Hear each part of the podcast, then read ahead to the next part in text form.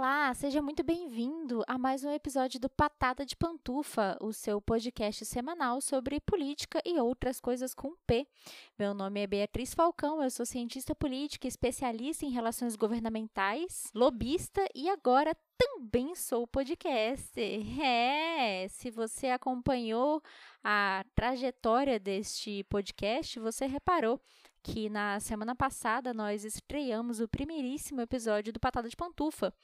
E justamente porque nós estreamos na semana passada, eu gostaria de mandar alguns, alguns recados, na verdade, um recado e alguns agradecimentos.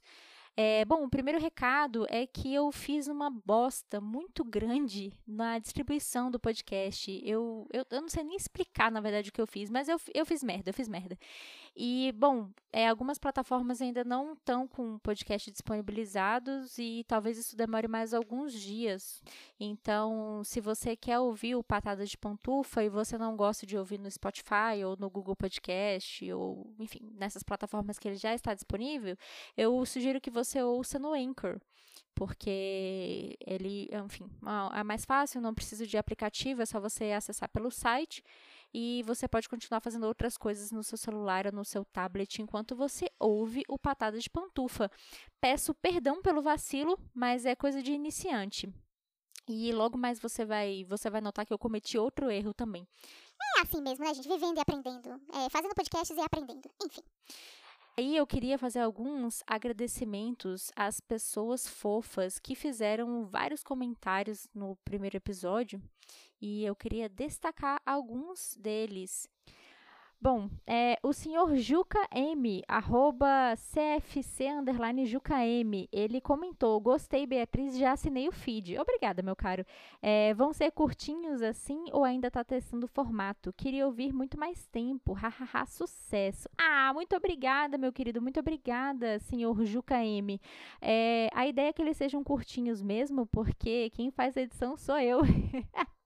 e é um trampo da porra fazer edição. Então, a proposta inicial é que eles sejam mais curtinhos, mas depois, depois, depois não, né? Vai, vai rolar, vai rolar. Não se preocupe, um outro episódio especial que vai ser bem mais longo pra galera que gosta de episódio longo. O outro comentário foi o do Paulo Henrique, arroba barito no tenor. Adorei essa arroba. Ele comentou, propina de poupança como sugestão de, de nome para o podcast. Eu achei genial. Eu achei que o Paulo Henrique foi um gênio. Uh, o Rafael Martinez, arroba Rafa Martinez 90, comentou: Acabei de ouvir já quero mais. Eu já curtia tu em outros podcasts, mas solta. É, é solta, eu entendi que sou eu solta falando sozinha. só patada na pamonha. Parabéns. Obrigada, Rafa Martinez. Muito obrigada. Fico feliz que você gosta das minhas participações em outros podcasts e fico feliz que você tenha vindo até aqui ouvir o meu próprio podcast. O Ivanilton Júnior, ele perguntou se estava tudo certo com o feed e falou que estava dando erro no, no podcast Addict. É, e aí, aquilo que eu já expliquei. Sim, eu fiz, eu fiz cagadinha e, mas, mas vai dar bom, vai dar bom, tá, gente? Confia. Tem um pouquinho de paciência aqui com a iniciante que vai dar tudo certo. A Gleice Duarte, arroba Gleice Duarte, com dois S no final. Não sei se você conhece, tá, gente? Mas a Gleice Duarte é só a maior blogueira de cabelos cacheados e cabelos ruivos da internet, inclusive maravilhosa. E ela está ouvindo meu podcast. Beijo pra Gleice. Estou muito famosa. Ela, cara, ela se deu o trabalho. Olha só a humilhação que a Gleice me fez passar. Ela falou isso no privado porque ela foi muito fofa. Ela poderia ter falado isso em público pra, pra, pra humilhação ser maior. Mas como humilhação um pouco é bobagem, eu vou me auto-humilhar aqui. Ela falou, ela me mandou um artigo científico dizendo que o, o maracujá, ele não dá sono, que isso é placebo.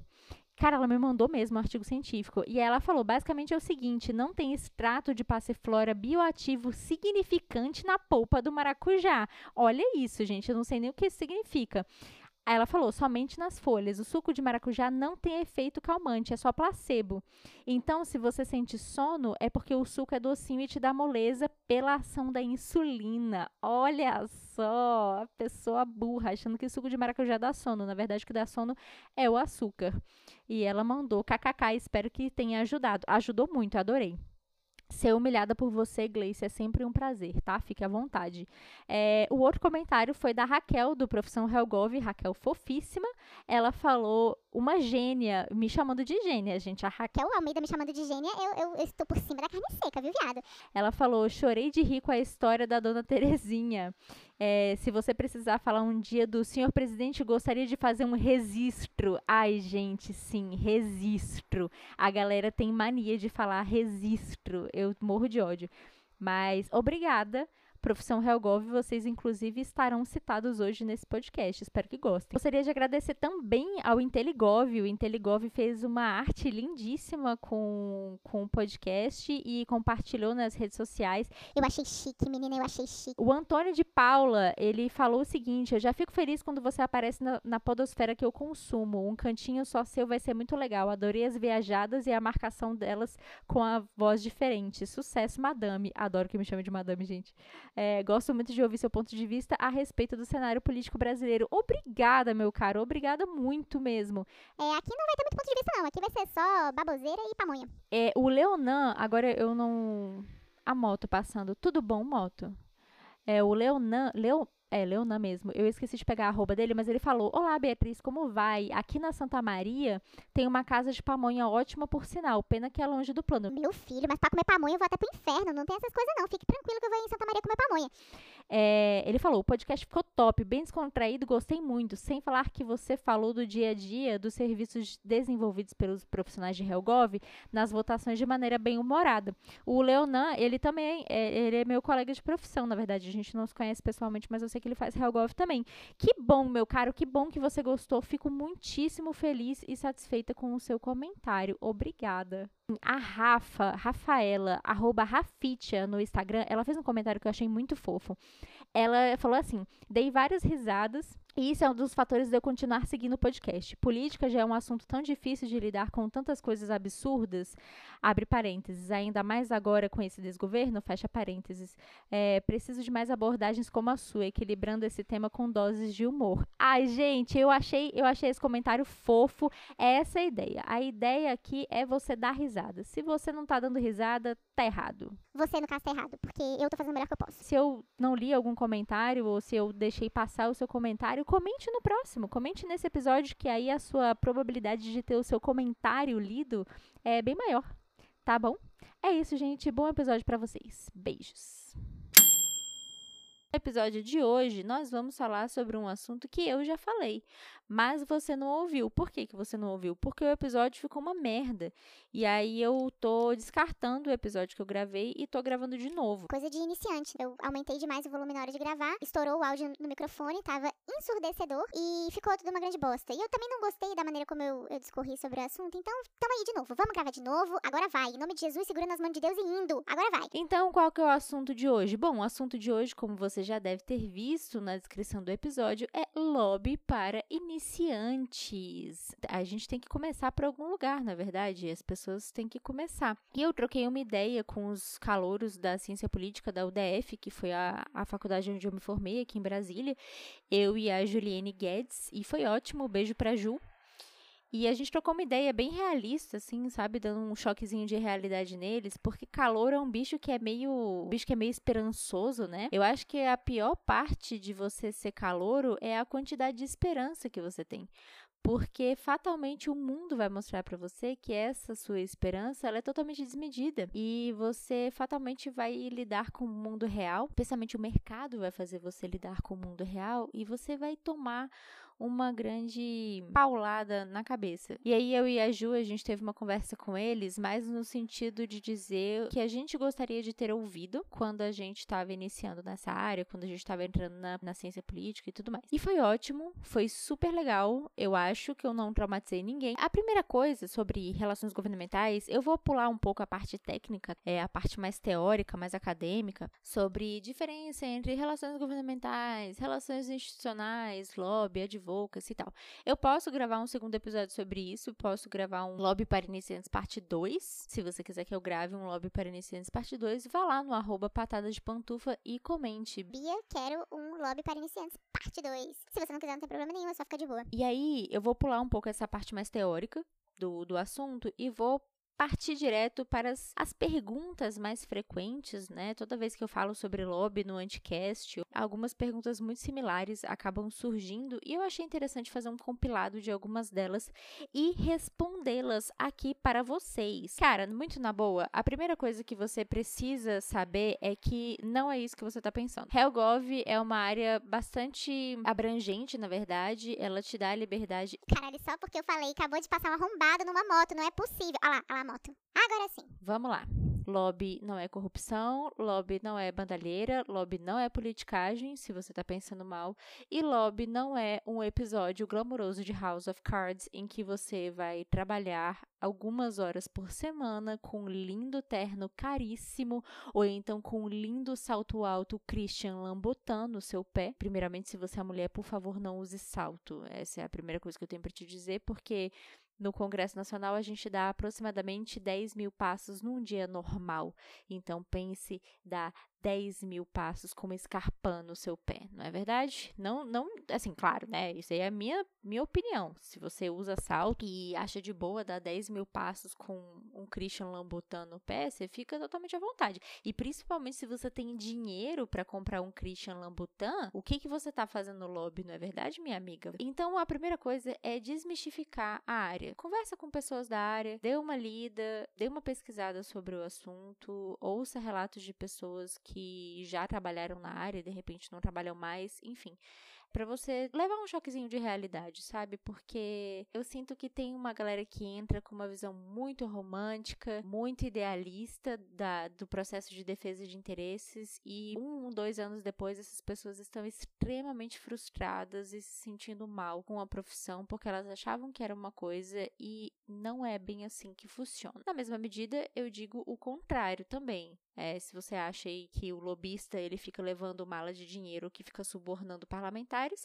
a notícia que eu tenho para te dizer é que não, não fazemos isso, né? O que, que você pode esperar do mercado, né? O que, que você tem que esperar do mercado, na verdade, de relações governamentais? Cara, você precisa esperar um mercado extremamente exigente, extremamente competitivo e extremamente intolerante com pessoas medianas. O que, que eu quero dizer com isso? Eu quero dizer o seguinte: quando eu estava, sei lá, no meu segundo semestre, terceiro semestre, sei lá, de ciência política, eu ouvi uma frase de um professor meu, o professor Ginter, que me marcou muito, que é o seguinte: ele falou, cara, tem algumas profissões que te permitem ser um profissional mediano. Você consegue ser um, um, médico mediano, você consegue ser um advogado mediano, você consegue até ser um engenheiro mediano. Mas essas profissões em que você tem que produzir intelectualmente, ou seja, relações internacionais, ciência política, ciências sociais de um modo geral, né, economia também, eu acho que é muito assim. Nessas profissões em que você precisa de uma de um volume de produção intelectual muito alto, você não pode ser um profissional mediano, você não consegue ser um profissional mediano porque o mercado, ele naturalmente vai te expelir muito rapidamente. Então, se você tem uma visão de, de, de mundo, se você quer um trabalho mais tranquilo, uma coisa que você não tem que pensar muito, e é legítimo, tá, gente? Eu não tô falando isso como uma crítica, não. Eu acho que é perfeitamente legítimo. Eu acho que é do perfil de cada um. Mas o que eu quero te dizer é que se o seu perfil é esse, você não deve escolher uma profissão como relações governamentais. E, bom, outra coisa que você tem que esperar do mercado também é que é um mercado muito competitivo. Então, assim, eu dou um exemplo pessoal. Quando eu saí da ciência política, eu comecei logo quase que imediatamente, assim, um semestre depois eu comecei a fazer uma segunda graduação em filosofia. E aí eu acho que eu não estava nem na, no segundo semestre do curso de filosofia, eu resolvi começar minha pós-graduação em relações governamentais. E cara, eu achei que isso fosse um baita diferencial. Eu achei que eu tava assim, nossa, arrasando. Eu achei que eu fosse não, cabulosa. Quando eu entrei para a área de relações governamentais, eu descobri não só que eu não era a única pessoa a fazer isso, como isso é uma coisa extremamente comum. Eu conheci vários profissionais que tomaram decisões semelhantes, né? Então isso não era um diferencial absolutamente para mim. Os profissionais dessa área costumam ser muito bons, a régua tá muito lá em cima e você precisa dar conta dessa régua aí também. E aí, como que você entra na área? Cara, é, se você tá na graduação ainda, graduação do que quer que seja, tá? Direito, ciência política, relações internacionais, economia, ciências sociais, filosofia, é, até engenharia. o jeito mais fácil de você entrar na área de relações governamentais é fazendo estágio. A chance de você ser efetivado numa, numa empresa de relações governamentais depois de um período de estágio é alta. Se você ainda tem tempo para fazer estágio na sua faculdade, faça, faça mesmo. E aí, bom, manda currículo. Não fica pensando muito, não. Só manda, só vai. Empresas que contratam é, estagiários geralmente sem experiência nenhuma são ou ministérios, órgãos públicos, e aí todo órgão público tem uma, uma ASPAR, que é uma assessoria, assessoria parlamentar, tá? Todo órgão público tem uma ASPAR. E aí também tem as consultorias, né? As consultorias, é, algumas delas, não são todas, algumas consultorias exigem sim que você tenha pelo menos uma experiência de estágio prévio, mas se não for uma exigência, manda para as consultorias também. Esse é o jeito mais fácil de entrar na área de relações governamentais. E se você já for formado, Bia, o que, que eu faço? Meu anjo, você vai fazer uma coisinha chamada networking. Você vai caçar profissionais da área, você vai se apresentar para todo mundo na cara de pau, vai contar da sua experiência, vai fazer aquele aquela sua auto-apresentação da melhor maneira que você puder, vai atualizar o seu currículo, vai procurar fazer cursos na área para você aumentar tanto o seu networking quanto o seu conhecimento teórico. Você vai participar de eventos, se você puder fazer uma pós-graduação, faça uma pós-graduação, mas isso não é um fator decisivo. A pós-graduação é bom ter, é bom ter. Se você puder, faça, mas se você não puder fazer agora, não se preocupa com isso. Deixa para fazer um pouco mais para frente e vai focando nas coisas que você consegue fazer no momento. Outra coisa muito importante também. Ah, Bia, eu tô mandando currículo para todo mundo, ninguém me chama nem para entrevista. O que que eu faço? Você vai fazer trabalho voluntário. Qualquer trabalho voluntário? Não, coração. Você vai fazer um trabalho voluntário na área de relações governamentais. E, e, tem muitas entidades que não só aceitam, adendo, empresas privadas dificilmente aceitam que você trabalhe de maneira voluntária. Não é, não é palhaçada delas, tá, gente? É porque, assim, quando você está trabalhando dentro de uma empresa, você está trabalhando ali com muitas informações estratégicas e essas informações, elas geralmente são confidenciais. Portanto, quando você é funcionário da empresa, geralmente você precisa até assinar contrato de confidencialidade, tem que seguir regras regras bem rígidas de compliance e tudo mais. Então, procura alguns projetos. De cabeça, eu lembro do Lobby Social, que é um projeto muito legal. Tem o Profissão Helgov, tem o Lobby para Todos. É, se você conhece o Dicas também, que é um grupo no qual eu sou colaboradora, que é, um, na verdade, um coletivo maravilhoso, topíssimo, o melhor de tudo, sem dúvida.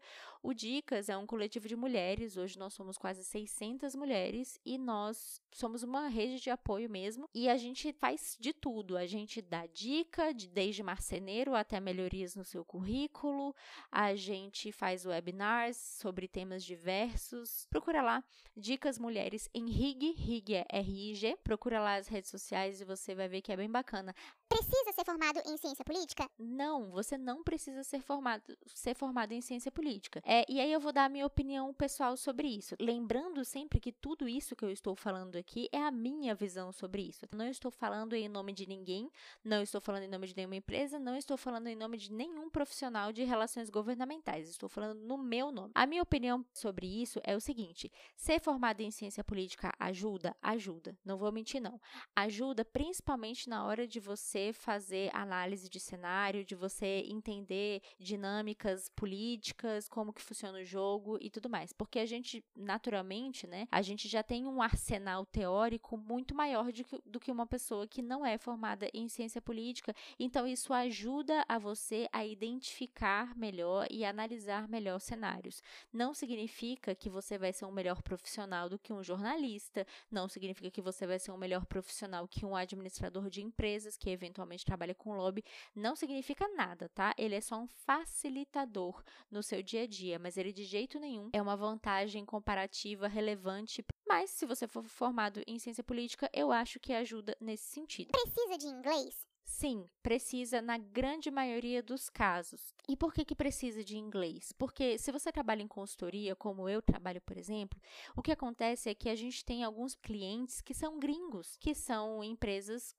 de fora do país. E aí essa comunicação com eles, ela às vezes é facilitada se você fala inglês. Ah, Bia, eu não falo inglês, mas eu falo francês. Bom, depende muito da empresa é, em que você for entrar. Tem empresas que realmente não pedem, não faz diferença nenhuma. Por exemplo, se você for fazer lobby para sindicatos, para associações e tudo mais, dificilmente o inglês o fluente, pelo menos, vai ser uma exigência, assim, que, nossa, você vai ser desclassificado se você não tiver inglês. Muito pouco provável. Mas para trabalhar em consultorias ou para trabalhar em multinacionais, é assim, 98,7% de certeza que eles vão pedir o inglês. Então, se você tiver oportunidade, comece a fazer um curso online, nem que seja um curso gratuito. E aí, uma coisa que você pode usar a seu favor é o seguinte: chega na entrevista e fala: olha, eu não sou fluente em inglês, como vocês querem, comprometo a fazer um intensivão, eu me comprometo a. Enfim, se comprometa com aquilo que a empresa precisa de você. Lobby não é ilegal? Não, amor da minha vida, lobby não é ilegal. O lobby é 100% legal. Inclusive, se tem uma coisa que o lobby é, é legal. O que você pode estar confundindo é sobre a regulamentação. O lobby no Brasil ainda não é regulamentado, mas ele é reconhecido como uma profissão pelo falecido Ministério do Trabalho e o direito de articulação está garantido no artigo 5 da Constituição Federal. Então, não, não é ilegal, ele só não está ainda regulamentado. Tem um projeto, inclusive, é, que está tramitando no, na Câmara dos Deputados que visa regulamentar a profissão. Eu, particularmente sou a favor do projeto, mas tem colegas de profissão que são contrários ao projeto. Quais são as áreas de atuação? Bom, você pode atuar em tudo quanto é buraco que você puder imaginar. Quando a gente fala de lobby, a gente pensa muito numa coisa centrada em Brasília, muito centrada aqui no Congresso. E não é, não é mesmo. Você pode fazer lobby aí na sua cidade, é, se a sua cidade tem uma assembleia ou uma Câmara de Vereadores, ou você pode fazer lobby aí. Inclusive, esses lobbies de, de cidades, especialmente de, cidade, de cidades pequenas, são fortíssimos. Você pode trabalhar em multinacionais, você pode trabalhar em associações, você pode trabalhar em sindicatos, confederações, é, entidades de classe, empresas privadas, multinacionais. Você pode trabalhar em jornais. Tem muita empresa onde você consegue trabalhar, muita mesmo. É, todas as empresas grandes têm uma área de relações institucionais e talvez tenha uma área também de relações governamentais. E aí, as dicas aleatórias do dia, seguir a página do Profissão Helgov, fora todas essas dicas que eu dei, essa galera em que você pode se voluntariar, eu diria para você também seguir o Profissão Helgov, que é a página da Ana Beatriz e da Raquel Raquel, duas fofas, duas baita lobistas que eu admiro muito e elas têm um projeto muito legal chamado Profissão Helgov, que é bem voltado, na verdade, para essa galera que está iniciando na profissão. Então, siga lá nas redes sociais, no Instagram e tudo mais, manda um beijo para elas. Fala, vim aqui por causa do Patada de Pantufa. E outra dica que eu tenho para te dar também de cursos gratuitos é, são os cursos do Instituto Legislativo Brasileiro do Senado Federal. Abre aí o seu Google e digita ILB, Instituto Legislativo Brasileiro Senado. Lá tem vários, vários, vários cursos, todos eles gratuitos, todos eles online. Faça vários cursos, aproveita que você está aí em casa de quarentena. Por hoje é só, pessoal. Lembre de seguir o arroba patada de pantufa no Instagram e poste a sua pantufa. Manda um stories pra gente com a sua pantufinha marota. Marca a gente, o arroba patada de pantufa, que a gente vai replicar a sua pantufa, tá bom? Vamos fazer o mundo um lugar com muito mais pantufas. Quem quiser me seguir no Twitter é o arroba beahawk, B-E-A, underline, H-A-W-K. E é isso, até semana que vem. Super beijo! Ah, vamos testar aqui. O volume da gravação parece que tá bom. Vamos tentar aumentar aqui. Parece que não, parece que tá tudo bem. Será que não vai ficar baixo? Acho que agora vai dar bom. Então vamos lá. Olá, seja muito bem-vindo a mais um episódio do Patá. Agora foi.